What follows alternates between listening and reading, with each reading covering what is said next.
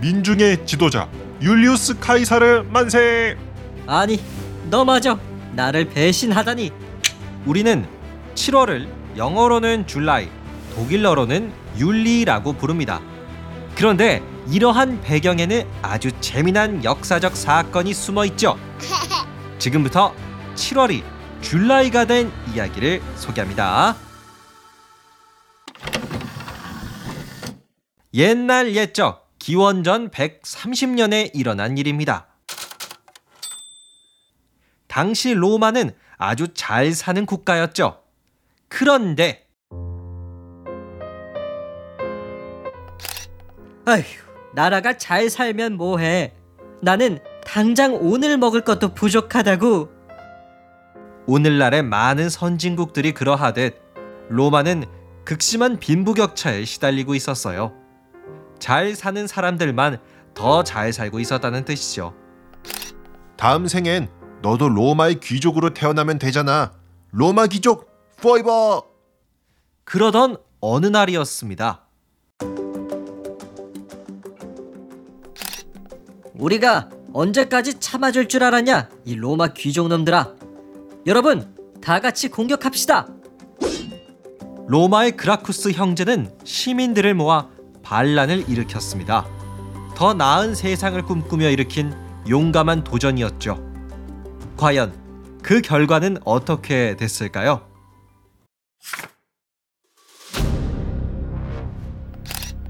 그라쿠스 형제는 사형에 처한다. 반란은 실패했습니다. 우리 로마의 귀족들을 뭘로 보고 눈 깔아.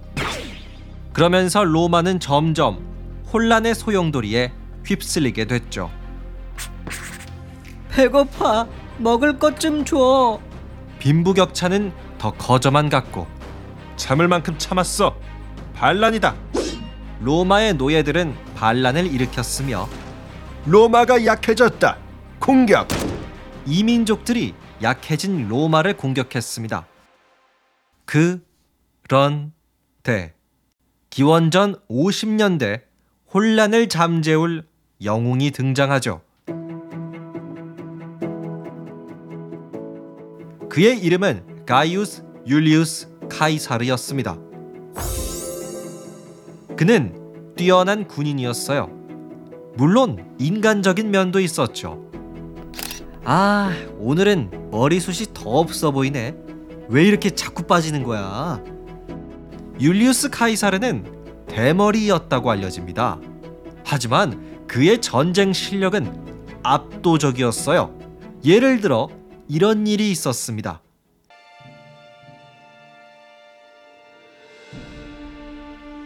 어느 날 율리우스 카이사르는 무시무시한 적과 맞서기 위해 말에 올랐어요. 제군들, 나를 따르라. 로마의 많은 시민들은 에휴, 아무리 율리우스라도 이번에는 살아 돌아오기 힘들겠군. 라고 예상했죠. 그런데 율리우스가 전쟁에 나가고 채 일주일이 되지 않았을 때였습니다. 그의 친구에게 편지 한 통이 도착했죠. 어?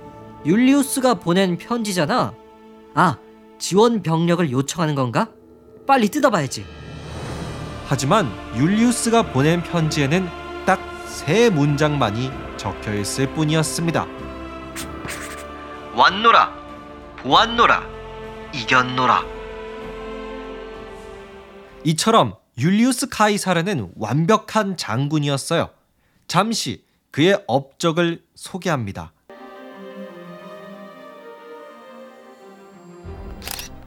에, 율리오스는 지금의 프랑스를 정복해 로마의 땅으로 만들었습니다. 또 바다를 건너가 지금의 영국 절반을 로마의 땅으로 만들었으며 그리고 지금의 독일 땅도 율리우스가 로마의 땅으로 지배했었죠. 어떻게 보면 율리우스의 정복 전쟁으로 인해서 로마를 중심으로 프랑스, 영국 그리고 독일 등이 하나의 나라가 되었다라고 평가할 수도 있겠네요. 물론 그는 탐욕스러웠던 로마의 귀족들과도 달랐어요. 자, 제군들 수고 많았다. 이건 너희들의 몫이야. 로마의 귀족들이 쌀 한 톨도 나눠주지 않으려 했다면 율리우스는 자신의 황금마저 병사들과 나누었죠. 로마의 시민들은 슈퍼스타 율리우스에 열광했습니다. 로마를 통치할 사람들은 귀족들이 아니라 율리우스가 되어야 해. 율리우스는 로마 시민들의 열렬한 지지를 받았습니다. 따라서 그는 단독으로 로마를 통치하기 시작했죠. 아, 그는 잠시 다른 나라의 여성과 외도를 하기도 했었는데요. 그 여성은 이집트의 클레오파트라였습니다. 결과적으로는 이집트가 로마의 속국이 되었죠. 그런데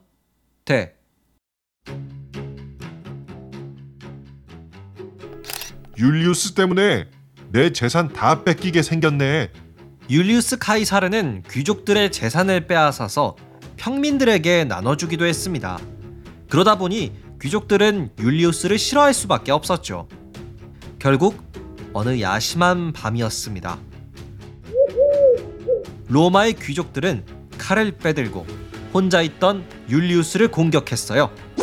야 이놈 죽어라. 과연 율리우스는 어떻게 됐을까요? 그는 정치인이기 이전에 군인이었습니다. 들어와. 들어와. 다 덤벼. 그는 여러 명의 귀족들을 상대로 대등하게 싸웠죠. 하지만 율리우스의 눈앞에 절친한 사이였던 브루투스가 등장합니다. 율리우스가 말하죠. 아니, 브루투스 너마저 날 죽이러 온 것이냐? 그래, 그럼 여기까지 하자. 그는 믿었던 브루투스의 배신에 칼을 내려놓고 죽음을 맞이했습니다. 이렇게 로마의 군인이자 민중의 지도자는 사망했죠. 그러나 그는 죽기 전 오늘날의 달력과 거의 유사한 형태의 달력, 율리우스력을 만들어냈었는데요. 그의 업적이 워낙에도 위대해 당시의 로마 사람들은 일곱 번째 달에 율리우스의 이름을 붙여주었습니다. 따라서 오늘날의 우리는 7월을 영어로는 줄라이, 독일어로는 율리라고 부르게 되었습니다. 지금까지 7월이 된 남자 율리우스 카이사르의 이야기였습니다. 끝. 네, 오늘은 율리우스 카이사르의 이야기를 소개해 드렸습니다. 다시 한번 정리를 해 보면요. 기원전 140년대에 로마가 그 코끼리 부대를 끌고 다녔던 한니발의 카르타고를 멸망시켰어요. 그러면서 로마의 영토가 계속 늘어났거든요. 그러다 보니 점점 더 로마 사람들이 잘 살게 됐죠. 근데 모든 로마의 시민들이 다 같이 잘 살게 된 건 아니고요. 로마 귀족들의 배만 계속해서 불러갔어요. 결국 로마의 시민들이 반란을 일으키기도 하는데요. 네, 다 실패했습니다. 하지만 로마의 뛰어난 군인이었던 율리우스 카이사르는 세상을 한번 바꿔보고자 뭐 일종의 독재자가 되는데요. 아쉽게도 그는 귀족들한테 암살을 당해요. 뭐 그래도 이전에 세워놨던 그의 업적들, 뭐 예를 들어서 프랑스를 정복하고 지금의 영국, 독일 땅을 지배하는 등 뭐 이런 수많은 업적들로 인해서 일곱 번째 달에 그의 이름 율리우스가 붙게 됩니다. 그래서 오늘날 우리가 7월을 영어로는 줄라이, 독일어로는 율리라고 하죠. 여러분은 오늘의 이야기 어떠셨나요? 어, 저는 7월, 뭐 줄라이에 이런 이야기가 숨어 있었다는 게 굉장히 신기하더라고요. 그냥 뭐 줄라이겠거니 했는데 로마의 뛰어난 장군 이름을 땄었다는 게 정말 놀랍습니다. 오늘의 이야기 재미있으셨다면요. 댓글과 하트 그리고 구독도 부탁드릴게요. 지금까지 딩몬이었습니다. 그럼 이번 주 수요일에 더욱 재미난 이야기로 돌아올게요. 감사합니다. 안녕히 계세요.